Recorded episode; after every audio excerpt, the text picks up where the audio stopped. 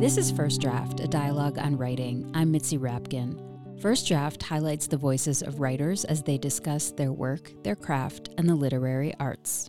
Coming up, an interview with Joshua Henkin, author of the novel Morningside Heights. That's my goal as a writer, is to use language and narrative in a way that will make people get to know these characters. They don't have to like the characters, but I want to feel like they they're interested in the characters. They want to get to know their inner lives. We'll be back with Joshua Henkin in just a bit. First, I want to say to you, thank you for listening. The episode you're about to tune into represents eight plus years of dedication and perseverance for producing this show. In addition to conversations that go into depth about a writer's work and obsessions, this show and every interview it features aims to embody the values of honesty, vulnerability, curiosity, and connection I invite you to join me in this journey as a First Draft patron, which gives you access to cuts from the interviews that didn't make it into the final show, ad free, pitch free episodes, and writing tips from my guests. You can become a supporter by going to patreon.com slash firstdraftwriters. That's P-A-T-R-E-O-N dot com slash firstdraftwriters. Any amount is welcome, but for $6 a month, you receive thank you gifts on a monthly basis. Plus, when you donate to First Draft, you are joining the community of writers and readers who support conversations like the one you are about to hear. With your donation, you are saying yes to continuing the space of honesty, vulnerability, curiosity, and connection that each show reaches to achieve. You are the scaffolding that holds up this platform that shares the insights and challenges of the writing life. So please go to patreon.com slash firstdraftwriters. And let's be honest, there is so much free content out there. In fact, what you are about to listen to is free, but it is not without expense in hard costs and labor to make. Don't get me wrong, producing these interviews is indeed a labor of love but there is an incredible amount of labor involved time and effort, planning, and schedule wrangling across time zones from Colorado to New York to London to Tel Aviv to Auckland and back again. And it all adds up to the creation of this show and the archive, which has more than 300 episodes you can dive into. I put so much care and effort into this show, and I hope you can tell with every episode. The process begins when I select a book, contact the author, schedule the interview. Then I read the book, take notes, conduct research, have the conversation, and edit the show. This takes equipment, organization, more late nights than you can imagine, and a lot of heart and sweat to come to fruition each week. And there is no staff. I am the show from start to finish. I know you may not be in front of a computer right now, so why not write a note on your hand or set the alarm on your phone to remind yourself to donate to First Draft when you get home? Please beat the odds of having to listen to this seven times before you join the First Draft community. Go to patreon.com slash firstdraftwriters. Please stay tuned at the end of this show. I'll offer recommendations on an episode in the archive that is similar to the one you're about to hear. And please rate the show on iTunes and tell everyone you know to subscribe. And thank you for your support and for being here with me today, right now, in this moment. And on to the show. My guest today is Joshua Henkin, author of the novels Morningside Heights, Swimming Across the Hudson, Matrimony, and the World Without You. He directs the MFA program in fiction writing at Brooklyn College. His novels have been New York Times and LA Times notable books, and his novel The World Without You won the 2012 Edward Lewis Wallant Award for American Jewish Fiction. His new novel, Morningside Heights, tells the story of Prue and Spence, a married couple who met in a Shakespeare class where Prue was the student and Spence the teacher. Although Prue attended Yale and came to New York on her own to continue her education, her marriage to Spence, a star Shakespeare scholar, ended her academic career by choice. Thirty years later, Spence begins to show signs of Alzheimer's disease. Prue and Spence's daughter is away at medical school. Spence's estranged son from a previous marriage is in and out of their lives, and the pressure of caretaking for him pushes Prue to find solace with another man. We began the interview with Joshua Henkin sharing the vehicle that gets him into his story. You know, it's interesting because I'm talking about this with my graduate students now about the, how you come up with ideas for stories or ideas for novels. And you know, some people start with an image or some people start with a line, but I always start with a character and a situation. And to me, fiction is really deeply about character. Like when I read a book I f- that really moves me, I feel like I know those characters as well as or better than the people in my own life. That's my goal as a writer, is to use language and narrative in a way that will make people get to know these characters. They don't have to like the characters, but I want to feel like they they're interested in the characters. They want to get to know their inner lives, and so I think that's sort of just hardwired in me. Uh, my mom used to say that when I was a toddler, and I grew up in Morningside Heights, um, and she would we'd walk along Broadway, and I would make her pick me up, um, and I had to look inside every window to see what was going on in there. So I think writers are gossips at heart, and I think that um, that for me at least, it's really about you know psychological complexity that draws me to whatever it is that I'm working on. So, who was the character of Morningside Heights that first came to you, and what were you thinking about?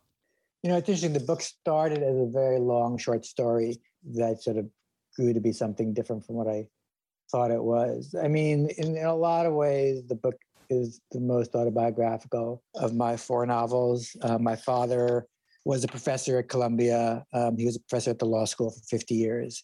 Um, and he developed Alzheimer's, I mean, late in life, much later than Spence did. But the book was inspired by him and by his, you know, experience losing his mind and by my family's experience dealing with that. And most immediately it was inspired by my mom went to a kind of a caregivers class at the Jewish Community Center on the Upper West Side of Manhattan. And my mom is not exactly a consorting with strangers kind of person. It's not it's not the cl- kind of class that I would have expected her to go to. And so it seemed to me suggestive of the fact of how bad things had gotten that she would, you know, seek help in that kind of place, which is not the kind of place that she would have normally sought help. And the story, as I envisioned it, was taking place um, between Prue, who is the character who's in some ways based on my mother, uh, though not entirely, and a bunch of other characters whom she meets at the JCC. And the story just grew and grew. And then it became apparent to me that the story was really not about, for not principally about her and the friends that she met at the JCC, but about her relationship with her husband and her relationship with her daughter and her stepson. And so the story became a novel and went in a very different direction. Now, I mean, by draft five or six of the book, the JCC was entirely gone. And the only thing that remains from the JCC is Walter, who you know still is a central character in the story. In the original draft, um, Prue met him at the JCC, um, and now she meets him uh, otherwise. Um, but that's sort of how the how the book, the conception of the book started. It strikes me when you talk about your mom going to the JCC for this caregivers class, how so late in life, although in your book Prue was 51, but generally in the latter part of your life, you are facing something that you've never faced before. And as an adult, in a way, you have to learn something new or embrace beginner's mind and let go of so much ego to try to handle something that you might not know anything about, or at least you know what you read in the news, but haven't experienced it firsthand. Does that make sense? Yeah, no, it does, and I think um, I think we all face moments of reckoning like that. Sometimes that specifically, and sometimes something different. But yeah, I mean, life throws you things that you don't anticipate, or even if you do anticipate them, it's one thing to anticipate them, and it's another thing to actually experience them. So you know, you meet someone in your twenties, and then a lot changes. So for sure, I think that yeah, Prue really has to reinvent her life. And I think it's particularly true for Prue because, um, you know, she was a very smart and accomplished person who basically, um, by marrying Spence, sort of made his life her life and his career her career. I mean, she continued to have a job, but I think um, the degree to which she identified with his success uh, was very strong. And then when the very source of that success comes under attack, uh, I think it's really hard for her. Mean, it's obviously hard for him, but I think it's also really, really hard for her. And she's the protagonist of the book, really. So the basic premise is that we meet Prue in the very beginning as a child and we follow her through going to college and graduate school where she meets Spence, who's a very famous Shakespeare scholar who's written many books. He's a beloved professor. He's six years older than her, and she's used to dating much older men. And it's a little scandalous at the time because they start dating and he's the professor, but she marries him. And he also has a previous marriage that didn't last very long with a son named Arlo. And then Prue and Spence have a daughter, Sarah. So those are kind of the nuclear family of the story, although Arlo comes in and out. He doesn't live with them. And you go back and forth in time, but the, the main focus is that Spence has early Alzheimer's and Prue is trying to care for him. And so one of the things you did was you went back and forth. You started with Prue's childhood, you would go to Arlo, you would kind of shift between whose point of view you were in. Not that it was first person point of view, but you could you could access the thoughts of many characters. So I was really curious about how you modulated the time and how you went back and forth. Yeah, so, the book took me seven years to write, and I wrote probably 3,000 pages. And I, that's how I tend to write in general, is that I write a lot of pages and then I find the book in there. But what you're getting at is was the real challenge of this book, which was how to how to move back and forth in time in a relatively seamless manner and how to sort of you know push forward multiple strands of the book simultaneously and i did it many different ways that didn't work and in, in, in early drafts the arcs were shorter as opposed to larger in the earlier drafts by which i mean that i'd have a chapter in the here and now as Spence is declining, and then a chapter in Arlo's childhood, and a chapter with Sarah out in LA. And it became a little too ping pongy. And I felt like I needed to have the reader rest in time for a longer period of time so that they could acclimate themselves to what was going on. And uh, at some point in the writing process, I was asked to blurb a novel by Joan Silber. And there was something about the structure of that novel that gave me the idea for how to structure this novel. But I think more generally, the challenge of a book like this is that there's not really any tension in what's going to happen to Spence. I mean, unless I'm writing a speculative book, which I wasn't, you know, the course, unfortunately, of Alzheimer's is fairly clear. And so the tension had to be not around what happens to Spence, but around how the various characters who love him and who are important to him deal with and sometimes don't deal with what he's going through. So the book is very much about the other characters, even though it's inspired by Spence's decline. And so the question of time was so important is I didn't want to spend the entire book simply describing what it's like to care for someone with Alzheimer's. I mean, there is part of the book that does that. But to me, that's a necessary part of the book, but that's not sufficient to make the book come alive. And what was necessary for me to do was to focus as well on childhood and on the long history of this marriage. Because even though it is a book about um, a really awful disease, I feel like in a lot of ways, it's not a downer of a book. I mean, I think there's hope in the book. I think there's humor in the book.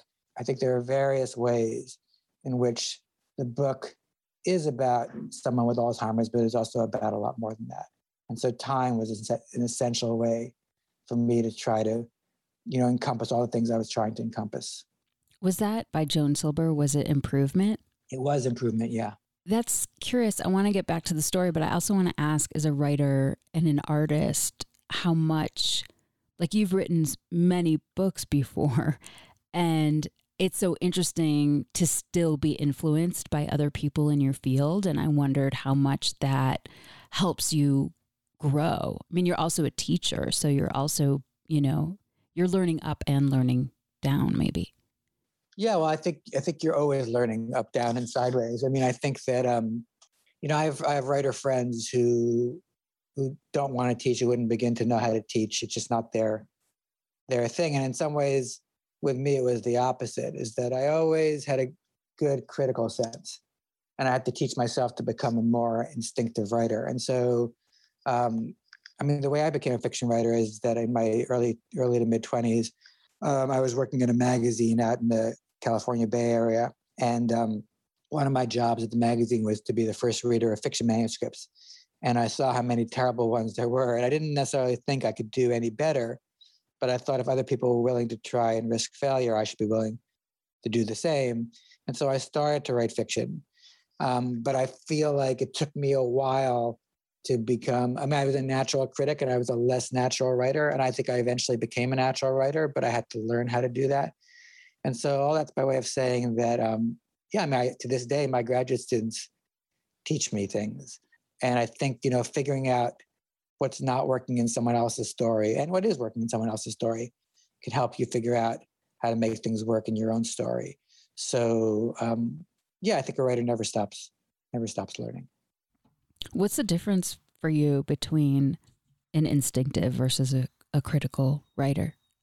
Yeah, I know, and that's that's somewhat a somewhat false dichotomy. But I guess what I mean, I do I do think I had certain things that were instinctively strong in my work, even from the start. I had a real sense of language, and but I think that um, I've seen writers who do things right, but don't even realize why they're doing things right, and then I think I've seen writers who understand much more what they're doing and how they're doing it. And I think the first kind of writer is ideal for a first draft, and the second kind of writer is ideal for revision. I think if you don't really learn craft, it's hard to revise well. So I think you need both things in some ways. But I just think different people start from different vantage points you know, my dad was a law professor. I grew up in like, I, I, can never remember which is the left brain or the right brain, but the more analytic brain. I, I, grew up in a family that was that way. I studied Talmud as a kid. So I was used to sort of like thinking more analytically. And I think that, um, that's an important way to think in fiction for a second draft and a hundredth draft. But for a first draft, to echo the, the name of your podcast, um, or sort of echo it, I think the way you look at different drafts is uh, is very different. And I think that for a first draft, you want to be um, more instinctive. But I, I think also that um, yeah, that the dichotomy between being instinctive and being non-instinctive kind of breaks down. I remember um, David Foster Wallace, in addition to being a really accomplished writer, was also a serious junior tennis player. And the New York Times Magazine used to have I think three or four times a year had a special sports supplement, which they no longer have. And in one of those supplements, uh, Dave Foster Wallace interviewed Roger Roger Federer. He basically wrote a profile on Roger Federer, and in the course of that, he talked about. I think the term he used was uh, learned instinct, and that seems contradictory. Like instinct seems not learned, but I think what he was getting at is that you can learn to be more instinctive. That you, you know you hit the tennis ball over and over and over again, and what you're doing originally pretty mechanically, you end up doing more intuitively. So I think you can train yourself to be more intuitive, even though that seems like contradiction in terms. And it seems also that that if you're seeking balance, not that those are the only two qualities or sensibilities when you come to the page. It's not only instinct or only criticalness, but that if you are aware enough to know the difference, you can lean towards the one that you aren't. Like if you go to the page like a wild animal, you might need just even a little more critical thought in in the beginning. But if you're too critical, you want to just be more feral. I think that's that's definitely right. Like I tell my graduate students this that you know sometimes I'll just get a story that's a gift and it just works, and you know you don't want to examine that too carefully. But a lot of times our our instincts fail us, and so a lot of what we do in an MFA program and what I'm doing myself as a writer is to try to figure out how to make things work, you know, when our instincts fail us. And um, and I also think that sometimes, you know, we're wrong about our work, by which I mean oh, I try to write as much of a draft of a book before I go back to revise it. But in my mind, I remember certain early chapters and I'll think, oh, that chapter was really good. This other chapter is really problematic. And I'll go back and I'll, I could be wrong. And in other words, the, the chapter that I thought was really good might not be quite as good as I thought. And the chapter that I thought was, was problematic uh, might be better than I thought. And so I think that sometimes, you know, you can fall in love with the sound of your own voice and get carried away. And sometimes the work that's hardest earned ends up being the best. So I think that, as you say, there, there are different modes at different times. So you had said that you you wrote, you know, maybe 3000 pages. And one of the things that struck me just in the first two pages was how you gave the reader a picture of Prue. You start with her in terms of where she was born in in Columbus to going to her Hebrew Torah Academy school to her going to college in the next page of going to Yale. So you barely spent any time. So I was really struck by how do you choose the the the salient facts that you want to know that sum up the first 18 years of your character's life and knowing that you wrote so much maybe makes me think you had a lot to choose from, but I'm just wondering how painstaking that is. One, because it's the first page, and two, because you want to give people a sense of this character and you're covering 18 years in like a page. Yeah.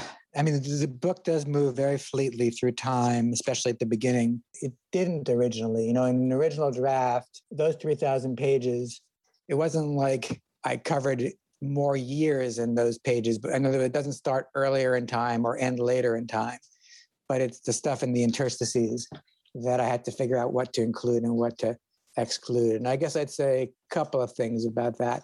So, in an early draft, or in several early drafts of the book, it takes much, much longer for us to get to Spence's diagnosis with Alzheimer's.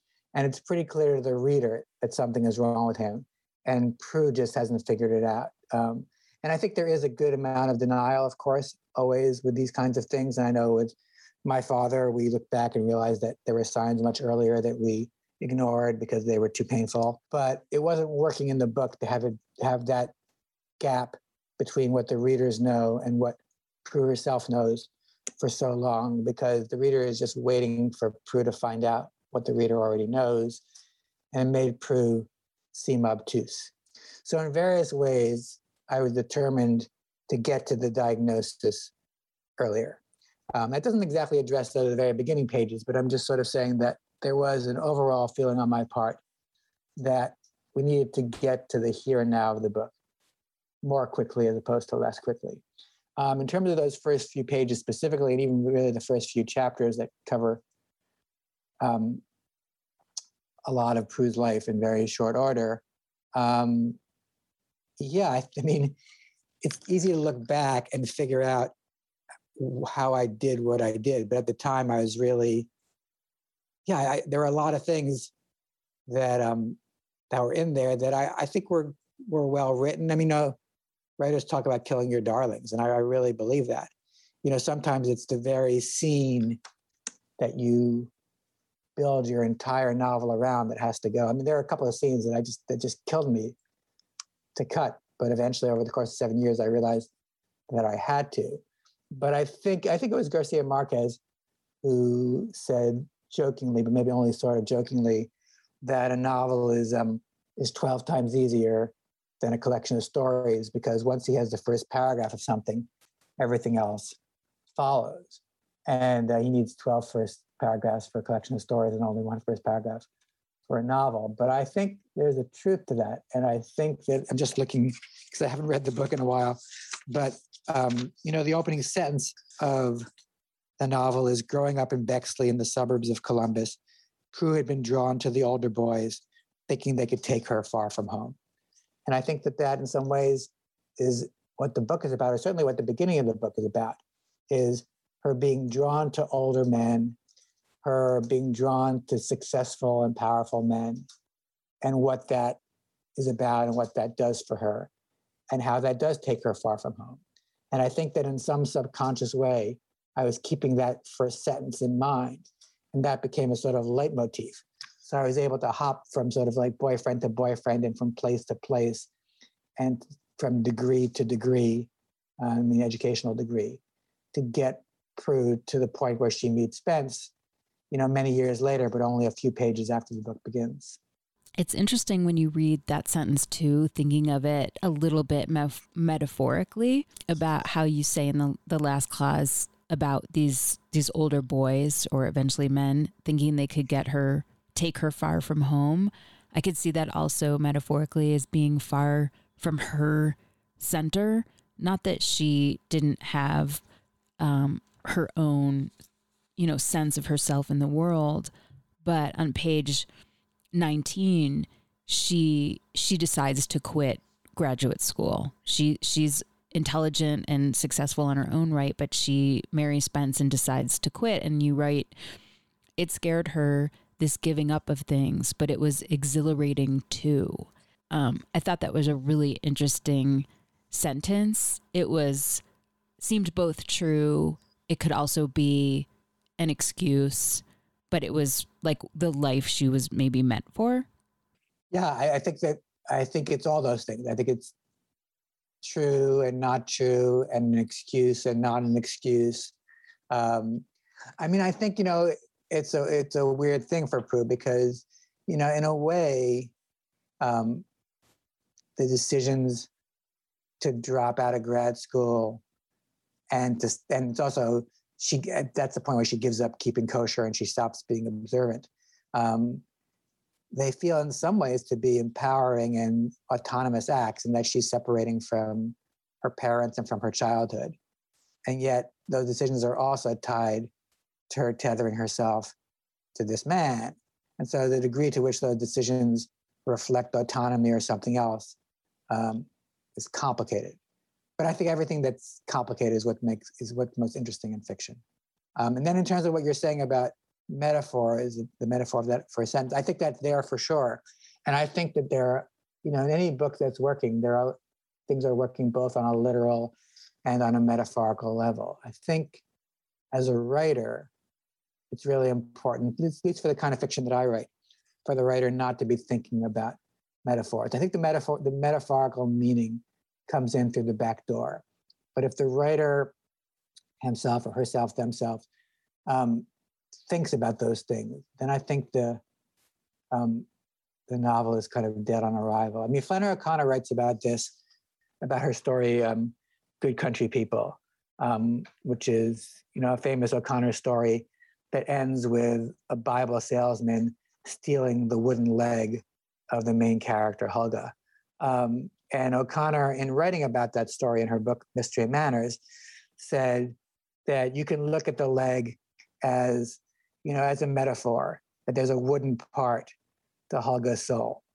But that as a writer, you have to look at it as a leg. It's as a wooden leg. You have to take things on there as objects, take things on their literal level and the metaphorical implications come about by inhabiting your characters fully.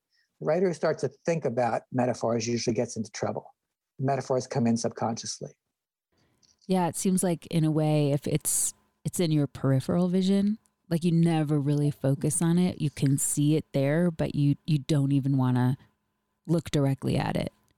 I think that's definitely true. I, what I tell my graduate students is, and I blew this for myself too, is that you have to sort of trust your intuition to take you to the right places. And you're going to bark up a lot of wrong trees. But I think when you read enough and when you study fiction enough and when you go to an MFA program like I did and like my students do, um, you end up barking up a lot of wrong trees, but you you're in the right forest. And so eventually you find the right tree. And I think that I'm um, just to hark back to what Garcia Marquez said about the first paragraph. So my second novel, Matrimony, is about a, is about a marriage, and it's about this couple that meet in a fictional college in the Northeast. It's sort of based on Hampshire College, um, and the two characters are Julian and Mia, and um, Mia is from Montreal, and my students have asked me, or people have asked me, you know, how I how I decided to make her from Montreal, or how I decided to do how you decide to do anything in fiction, how you choose your details. And so the story I tell, because it's true, is that um, I didn't know she was from Montreal. Um, but um, I had a girlfriend in college named Laura. And um, I saw her in the freshman Facebook, um, the way Julian saw Mia in the freshman Facebook uh, in the novel Matrimony. And Laura was from Larchmont, New York. So, and my roommate referred to her as Laura from Larchmont. So I instinctively thought alliteration, and I thought Mia from Montreal. Now, Mia could have could have been Mia from Maryland or Mia from, from Madagascar, and if it had been Mia from Maryland, then there could have been a long backstory about her, you know, her family's history on the Maryland shore. But for whatever reason, I thought Mia from Montreal, and so then I had to decide how she, you know, how she started out in Montreal and ended up in college in Massachusetts. So it's possible she could have been from a long Quebecois secessionist family, or she could have been, as she did turn out to be, the daughter of parents, uh, one of whom got his PhD in physics from MIT, and the mother got her PhD in art history from Harvard. And they moved to Montreal so the father could take a job at McGill, and the mother gave up the career, her career, for the father. And Mia always resented the fact that her mother gave up her career for her father.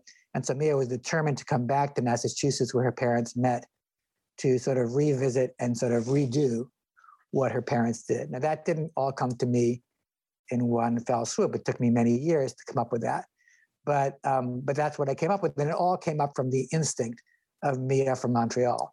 So I do think of fiction as sort of almost like an associative game of telephone, is that you put something down on the page and then you have to live with what you put down on the page. I always tell my students is you can write anything for the first word of your book.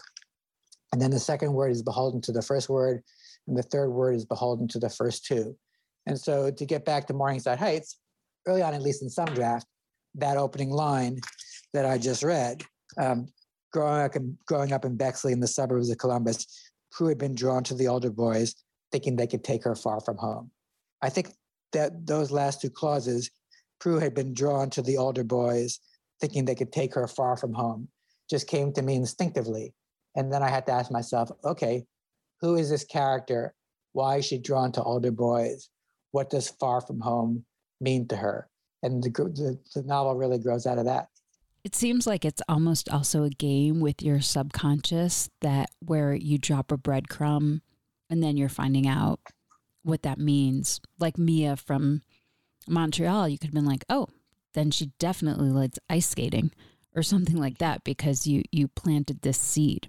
Yeah, absolutely. I, I think that um, I forgot who said it, but probably many people have said it. But you know, no surprise for the writer, no surprise for the reader. And I think if you're going to spend five, ten years on a book, as I often do in my books, you need to be interested. You need to be curious.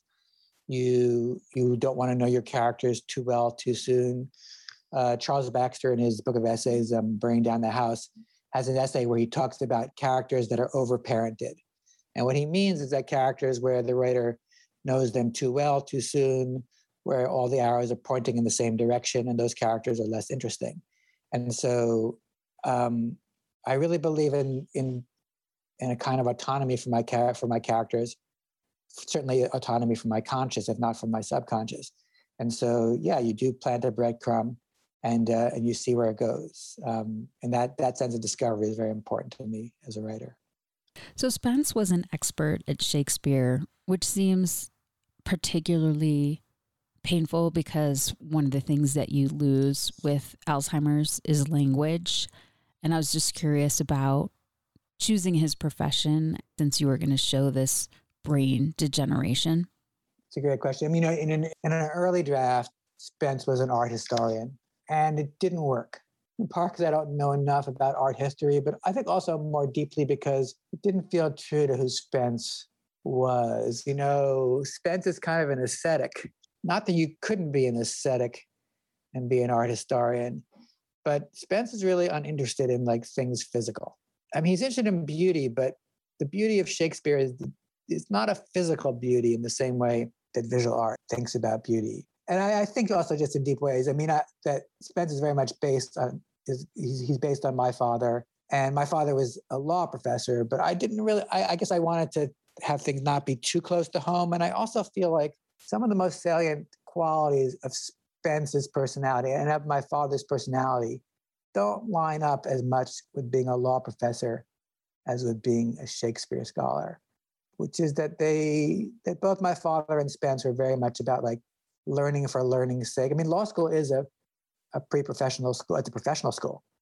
My dad was very much not a professional sort of guy. He really believed in learning for learning's sake.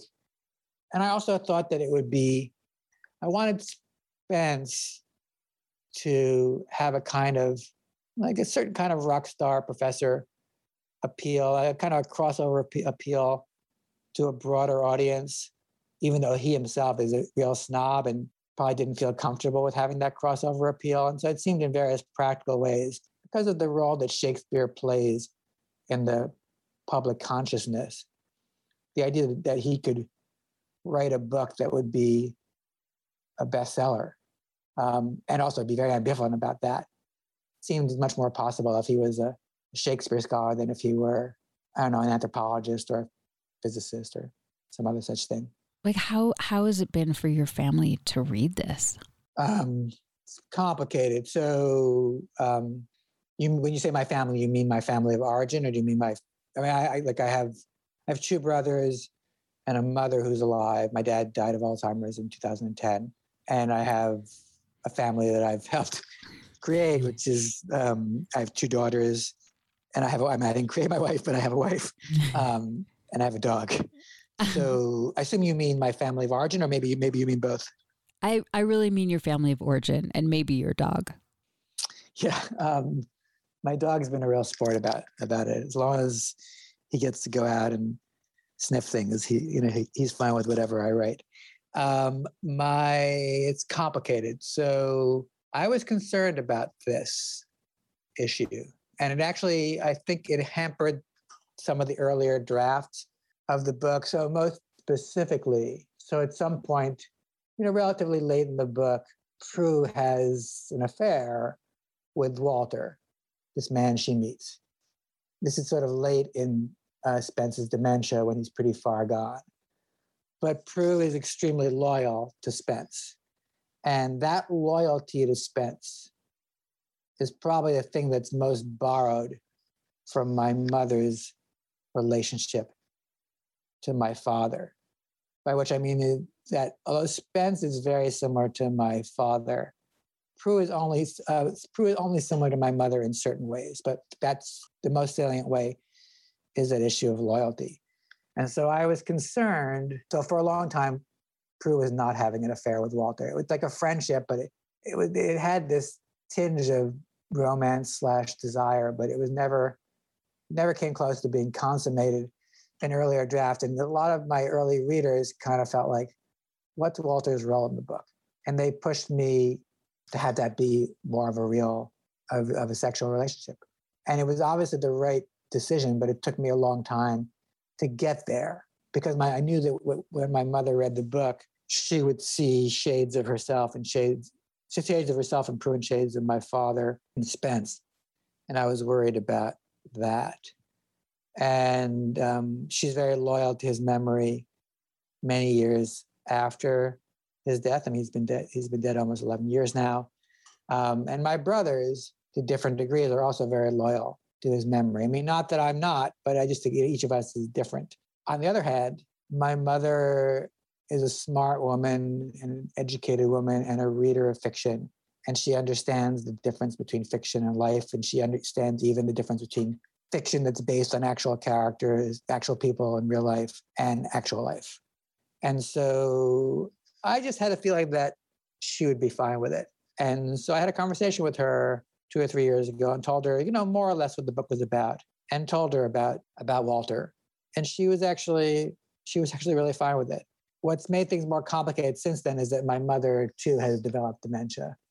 Since then, she's in her late 80s now, and she now has dementia you know, she's still herself in a lot of ways. And I just saw her last night and, you know, she knows about my book, but the way she can relate to the book now is different from how she could have related to it a few years ago.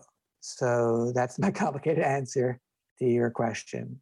But it was something that I struggled with because, you know, it's because this book is more autobiographical than most of my other books. See, it's, it's much easier to write material that is less autobiographical because you don't have to worry about things that you're raising. Although I, I, I kind of believe that all fiction is emotionally autobiographical. And I think, you know, even things that are not at all based on the writer's life. I think if someone knows the writer well, they could understand, you know, where it comes from. And I think even, and then, on the other hand, I think things that seem transparently autobiographical may be non-autobiographical in other ways. I mean, it's sort of like asking, are your dreams autobiographical? I mean, by definition, they are because you had them. But I think the way things play out is complicated. it's interesting. Writer readers often are interested in like what's true, what actually happened. And I'm often asked that in my books. Did this happen to you? Did you know? Is this character based on someone you know? And I actually think that that is less like if you if you're really interested in the writer's psychology, and I'm not sure why anyone should be, but if you are, what the writer invents is more, in some ways, more revealing than what the writer doesn't invent. What the writer doesn't invent is simply what happened, but what the writer invents tells you much more about the writer's psychology. I think. Well, first, I'm sorry to hear about your mother. Um, it's interesting to hear how like you're you're writing a book to put out in the world ostensibly any human being in the world could find your book and read it billions of people but yet you're thinking about two or three readers that impacted some decisions that you made for it for a while it's just so human you know yeah for sure i mean that's true of all of us whether we're writers or not you know we you know we're out in the world and relating to strangers all the time, and yet we are carrying with us all the things that we think about in terms of our personal lives. That's always true. Tell me about your decision to travel throughout the book into the mind frames of the different characters.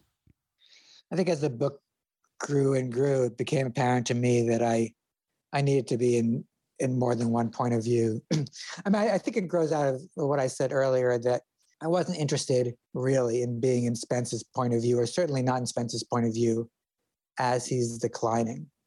Um, I mean, I think that's been done before and it's been done well, and I don't have a problem with that. But it wasn't, it didn't interest me to let the reader know what it's like to be confused. Um, because that felt to me like too much, too performative, too much an act of ventriloquism. And so what I was interested in was, as you know, all these other characters, because I'm so interested in sort of in novels that take place over a long period of time, and in character and in family. This is not unique to Alzheimer's, but I think it may be particularly true of Alzheimer's.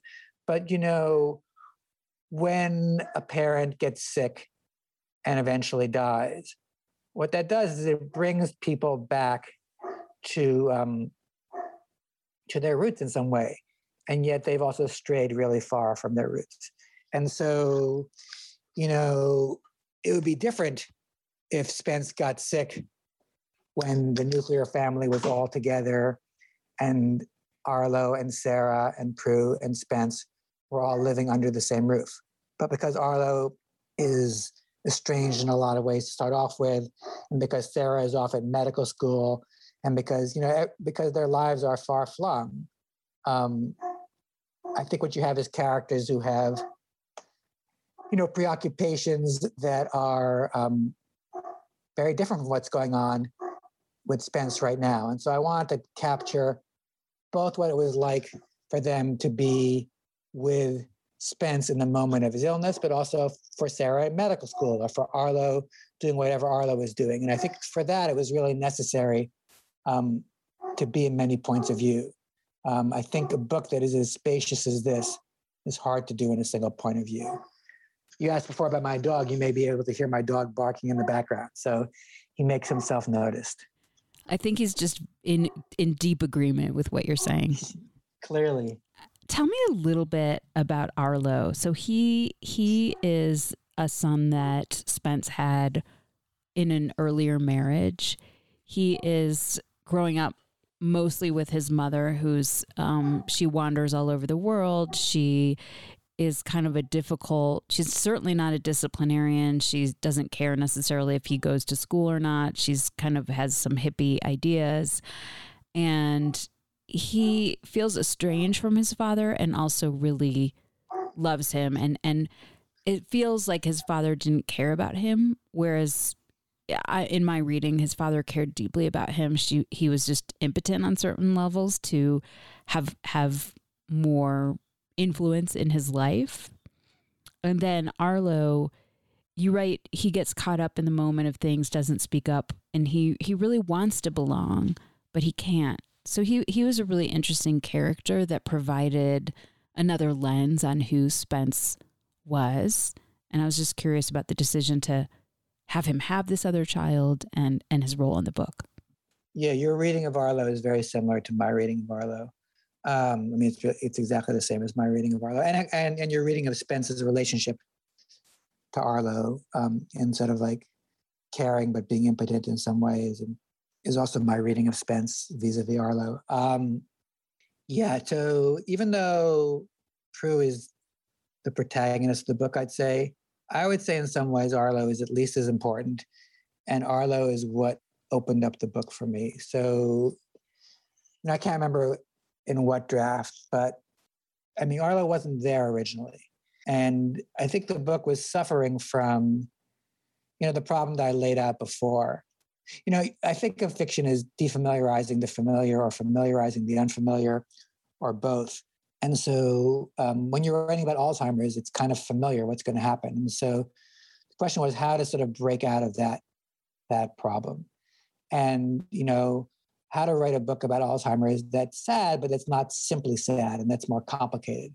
Because if you write a book about Alzheimer's that's simply sad, that's really not defamiliarizing the familiar. That's simply familiarizing the familiar. And you can do better or worse versions of that, but it's still not defamiliarizing the familiar. And at some point, I said to myself, I don't know how I came up with this, but I just said, you know, what if Spence had been married before and had a child from that previous marriage? And I kind of said, nah, no way. But I said, well, try it. I just wrote a chapter about Arlo. It, that chapter just really took off. I'm not saying I'm not saying it was an easy chapter to write. In some ways, it was among the hardest material for me because that was this the material that was in some ways the most invented, but um, it opened up the book. And the, even in terms of the structure of the book, Arlo's, you know, appearance and disappearance and reappearance um, really sort of guides how the book is told. And yeah, and I, I'm interested in Arlo. I mean, it, I mean, he is the black sheep of the family, but I'm interested in him because he's really different from from everyone else. You know, Sarah you know, she ends up going to medical school. She she is the kind of kid who um, whom you'd expect to be the daughter of Spence and the daughter of Prue and Spence. Spence is someone for whom like academic excellence is just so essential. And then to have a son for whom that does not come naturally is really hard for Spence and it's really hard for Arlo. You know, Arlo's dyslexic and Spence just can't get it into his thick skull for a time that it's not simply just a matter of trying harder. And so I just think that that, that relationship, the relationship between Arlo and Spence, and the relationship between Arlo and Prue, because Prue is the stepmother, and that's always a very hard position to be in, is really what drives the book in a lot of ways. Even if Prue is the most important character, I feel like in other ways Arlo is at least as important. I know because of of COVID that the publisher put off publishing this book for a year. And I wonder if that was really difficult and, and nail biting for you. One, because you just had to wait for it and you were done. But also, if you ever woke up in the middle of the night and was like, well, I got an extra year. Can I change this paragraph? You laugh, but I, I mean, I did change some things. And I actually changed some things, yeah, in the last, even a, even a few months ago. Um, I mean, little things. And, and, you know, like when I give public readings of my work, I'm, I'm it's all I can do not to put a pen to. Um, I'm just very compulsive on the sentence level, and you know, changing dialogue tags back back and forth, changing commas. I mean, I, am yeah. So, um, and I think I think that's one reason to publish a book is that you can, eventually you have to stop making changes because I would continue to make changes even afterward. You know, in terms of the um, the books being delayed, I mean, I say jokingly that it's a little bit like being pregnant and carrying past term. I mean, I, have, I obviously don't know about that firsthand, although my wife was past term with both of our our kids. It was frustrating in a certain way, but I'm actually um, because you know you're kind of impatient for the book to get come out. But I'm really, really grateful to my publisher for putting it off. I mean, it was scheduled to come out last June, and it's you know that was right after COVID started, and I think the publishing world has figured out how to very well how to publish books during COVID. Um, and obviously, COVID is still with us, so we're still trying to figure out how to publish books during COVID. Um, but I think last June, when COVID was only a couple months old, I think people were really flying by the seat of their pants. And um, so I'm really, really grateful to Pantheon Knopf, Random House for yeah for for pushing it off a year, because I think the book is in a much better position um, to reach the readers that we wanted to reach uh, than it would have been a year ago. And then I think you know an additional benefit is you know I always tell my students and I tell myself that it's um yet it's really important to be at work to be deep into a new project when your book comes out because you know when your book comes out you're at the mercy of things that are out of your control you know how it's going to be received critically and then you know what the sales are going to be. It's you know there's a lot of luck involved with that. And so you want to try not to be too obsessed about that and obviously you know i think most writers do get obsessed about those things to one degree or another but i've always said that um, if you can be deep into another project, then you feel less invested in the book that comes out. And obviously, you're still really invested, but you can sort of say, "Well, that was my last book, but now I'm working on on something new." Um, but I've never really been able to do that before because just the way that the publishing cycle works is, you know, you finish the book and it goes into copy editing, and then it goes into production, and then you have to help out in whatever ways. Um, with promotion of the book, and there isn't really much time. And I teach, you know, I have a family. I mean, a lot of stuff on my plate. So you don't really have that much time to be able to start with a new project. But because, you know, the book was supposed to come out last June and then it last, you know, March, April, it was pushed off a year. I was kind of given a year to start working on a new book. So I'm fairly deep into a draft of a new novel. And so that was a real gift that the publication delay gave me. So I kind of feel like, you know, for all the awful things that COVID has brought about, obviously in the world, but even, you know, in my family, um, I feel like this was one real blessing. Can you read a passage from an author that speaks to you or influenced you as a writer? So this is a story from a story by, by Alice Munro called Miles City, Montana. And Alice Munro is a hugely influential writer for me in general. So I wanted to pick something um, from her. And I'm going to read um, a short passage from this story and then explain sort of why it was influential to me. This is a story that takes place over many years, um, but the principal action of the story uh, takes place on a cross country trip with a wife who's the third person protagonist. Actually, it's the first person, she meets. She's the first person narrator, and her husband, and their two young daughters. Um, and they go across the country and there's a near drowning that happens. Um, the da- one daughter almost drowns in a swimming pool, but she doesn't, and that's the main. That's the main here and now narrative. But in the backdrop to this is that there are tensions in the marriage, and um, and so I'm going to read a section that's really about the marriage, and this is before the near drowning takes place. And the first person narrator is kind of she's sort of analyzing her marriage. And so she's talking in general time, then we move into actual scene. I would think how humble he was, really, taking on such a ready made role of husband, father, breadwinner, and how I myself, in comparison, was really a secret monster of egotism. Not so secret either, not from him. At the bottom of our fights, we served up what we thought were the ugliest truths. I know there is something basically selfish and basically untrustworthy about you, Andrew once said. I've always known it. I also know that is why I fell in love with you. Yes, I said, feeling sorrowful but complacent. I know that I'd be better off without you. Yes, you would. You'd be happier without me. Yes. And finally, finally, racked and purged, we clasped hands and laughed, laughed at those two benighted people ourselves, their grudges, their grievances, their self justification. We leapfrogged over them. We declared them liars. We would have wine with dinner or decide to give a party. I haven't seen Andrew for years. Don't know if he is still thin, has gone completely gray, insists on lettuce, tells the truth, or is hearty and disappointed. Um, that's the end of the section. I chose this this excerpt from the Munro story because it's one of the things I love about Munro, and one of the things I love about fiction. Um, so to sort of appreciate that last line, and I'll re- repeat that last line again. I haven't seen Andrew for years. Don't know if he is still thin, has gone completely gray, insists on lettuce, tells the truth, or is hearty and disappointed. So to appreciate that out of context is very hard. But I always think of a Munro story as being like an onion. And you're peeling back the onion, there are always more layers than you realized. So that story's relationship to time, although it covers a big expanse of time, you don't realize before that sentence or after that sentence that the story is being told many years in the future and that this couple has divorced.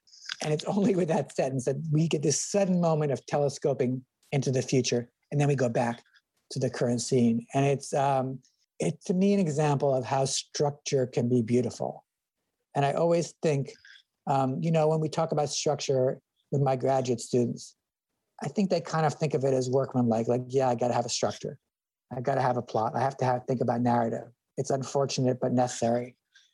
I think Munro proves that there is a beauty to structure, and there's a lot of beauty to Munro's work on a on a level of the psychology of characters. But so much of what Monroe is interested in and is interesting about has to do with time and the way that the time of her story surprises you. And because time is such a big part of Morningside Heights, I thought I would choose that section as a way of thinking about time as an aesthetic issue and not simply a practical issue. Can you read something you wrote that was tricky or hard or changed a lot from the first draft? Yeah, I guess what I've what I've chosen to read is the, is the section from Morning, Morningside Heights, which first introduces Arlo, and it's less that it changed a lot, although everything in my books changes a lot, um, but it's more that um, this is what opened up the book for me, and what was tricky or hard was trying to think about time. Like here I am writing about someone who's just been diagnosed with Alzheimer's. In fact, in the, the very last sentences before the section I'm about to read is right after Spence is diagnosed with Alzheimer's. And uh, there's a sentence that says, As soon as she got home, Prue called Sarah. Dad has Alzheimer's, she said. We need to tell Arlo. So at this point in the book, Arlo has not been actually in scene. And so what was really tricky or hard was how do I introduce Arlo at a moment of crisis, but also give a kind of heft to backstory?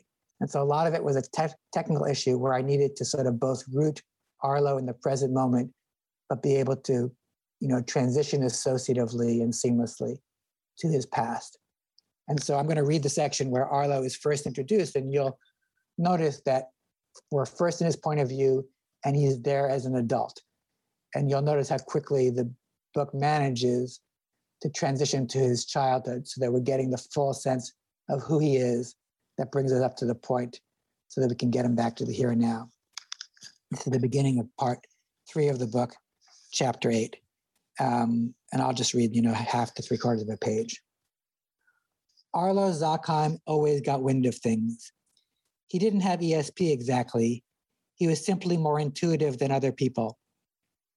This helped him, he believed, in business and in life.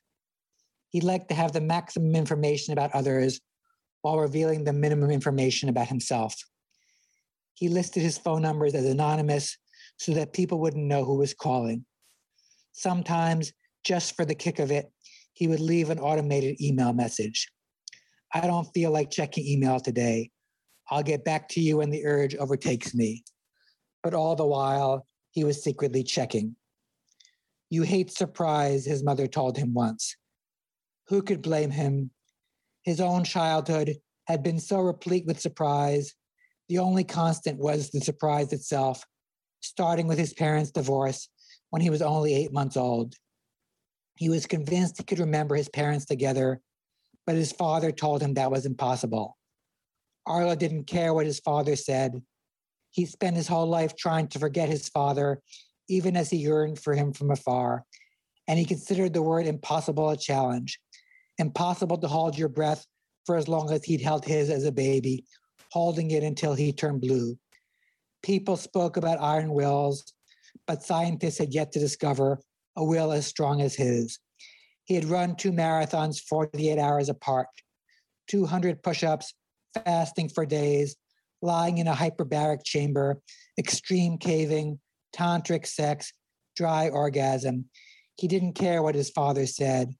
He remembered his parents together, recalled his father saying, Well, good goddamn. His father, who never cursed, who referred to it as cussing, who called dog shit dog dirt. I hate my father. Do you want to say anything else, or did you say it all?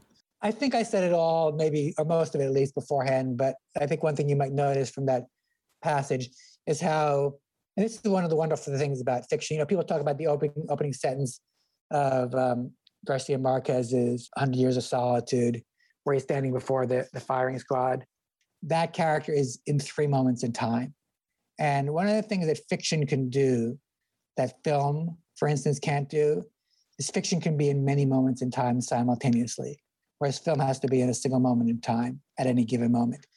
And I think one of the things you'll notice about the passages that I read from is how it's constantly toggling back and forth between Arlo as an adult and Arlo as a child, and kind of the way time melts together.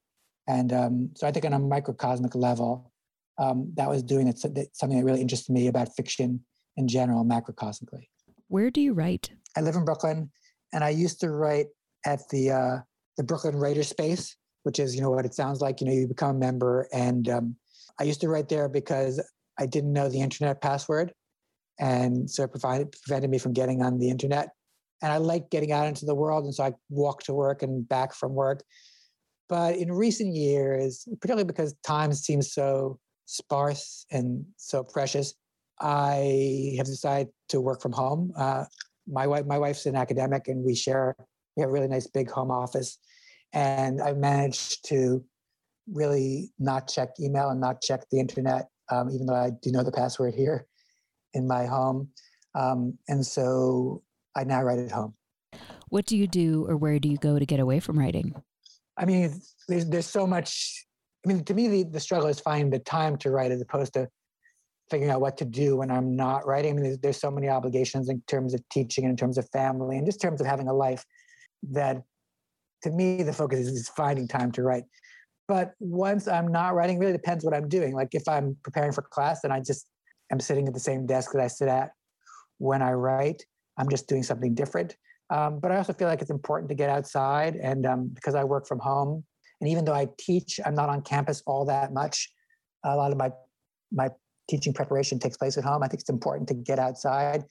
So um, I live near Prospect Park in Brooklyn, and I often walk or run around the loop.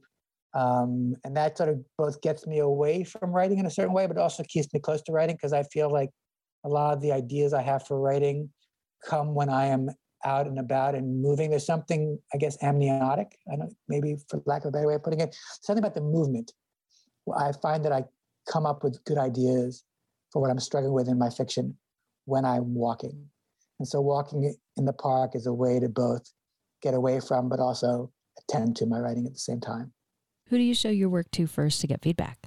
I have a few trusted readers that I show my work to. Um, five or six people are my are my ideal my readers. I have one person in particular who's he's also a writer who is um, he's saved at least one of my books and maybe arguably more than one.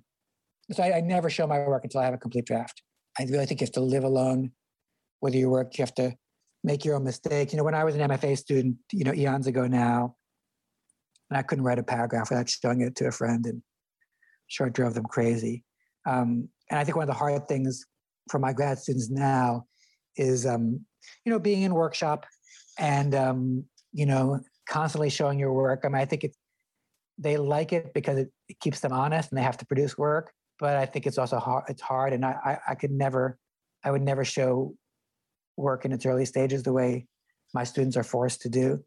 But then once I get a complete draft, then I really do rely on my few valued readers. And I, I think you can't, you have to hoard your chips very carefully. Like, for instance, I could sh- show my five readers the same draft, but then what happens is I have to totally rewrite the book.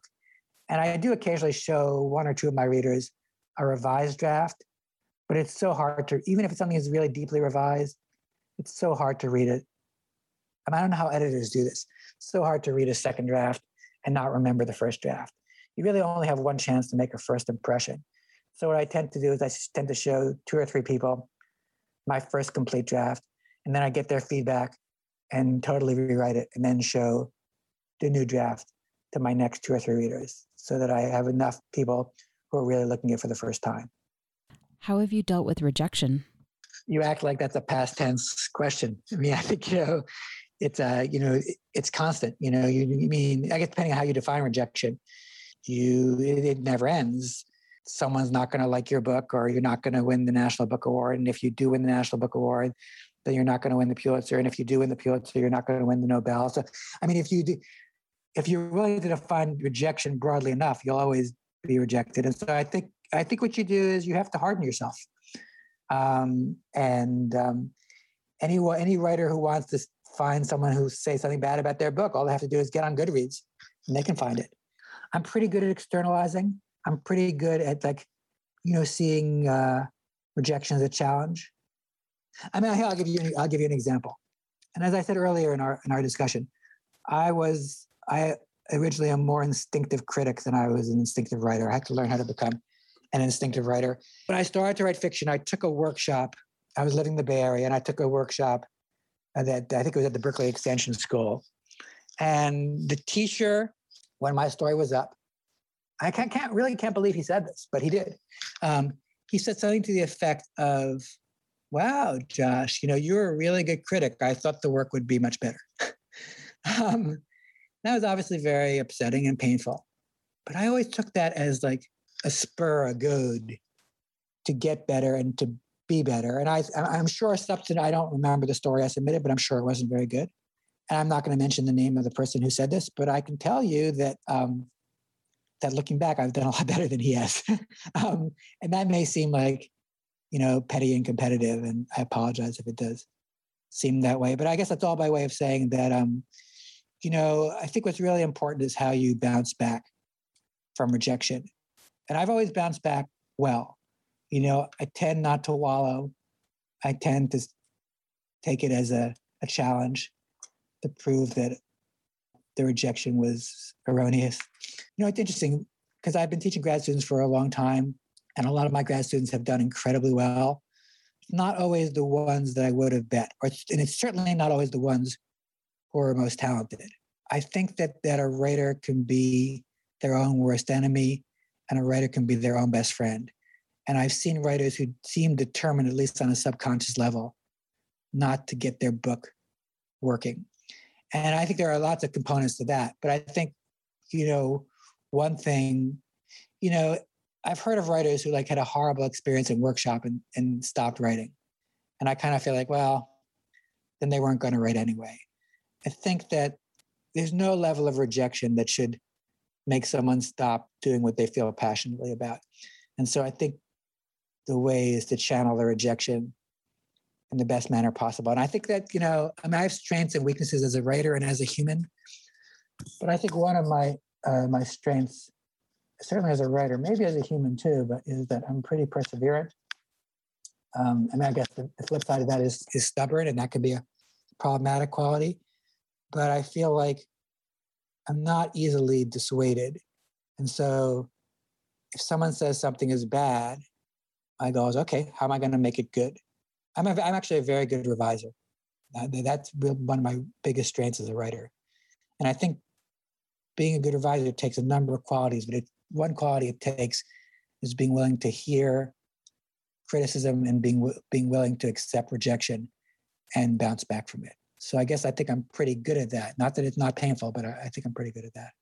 And what is your favorite word? I'm going to say I like the word cleave um, because it means the opposite of itself you can things are cleaved in other words they're separated but you also cleave together there are a few words in the english language that are like that i mean there are many words that have distinct, they have separate meanings, but these are separate meanings that are, that are the opposite of each other. And so I like that about the word cleave. I like the sound of the word, and I like the fact that it's complicated because it means contradictory things. Thank you so much for your time. I really appreciate it, and I really enjoyed discussing your your work and fiction. Thank you, Mitzi. I really enjoyed our conversation. Thanks so much for having me. You've been listening to First Draft, a dialogue on writing. My guest was Joshua Henkin, author of the novel Morningside Heights. If you like today's show, check out my interview with Matthew Thomas, author of the novel We Are Not Ourselves, about a couple dealing with Alzheimer's disease. We discuss sentence level truths, American women in the second half of the 20th century, and writing toward revelation. You can find that interview and the entire First Draft archive of 300 interviews at firstdraftwriters.com. You can stay tuned to First Draft on social media on Facebook, Twitter, and Instagram. Just look for First Draft ADOW. You can email me at firstdraftwriters at gmail.com anytime.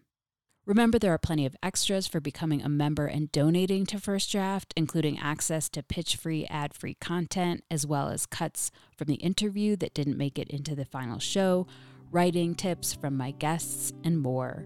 Join me as I reach for honesty, vulnerability, connection, curiosity, and insights on craft with each episode. I can't tell you enough how much each and every single dollar counts in keeping the show alive. The first tier of support is just $6 a month. So please go to patreon.com slash firstdraftwriters. Coming up in the next few months on First Draft, interviews with Kevin McIlvoy, Jennifer Steinorth, Grant Faulkner, and Ben Winters. I want to send out a huge thank you to my patrons for making this interview happen. Your support makes First Draft, a dialogue on writing, a reality every week.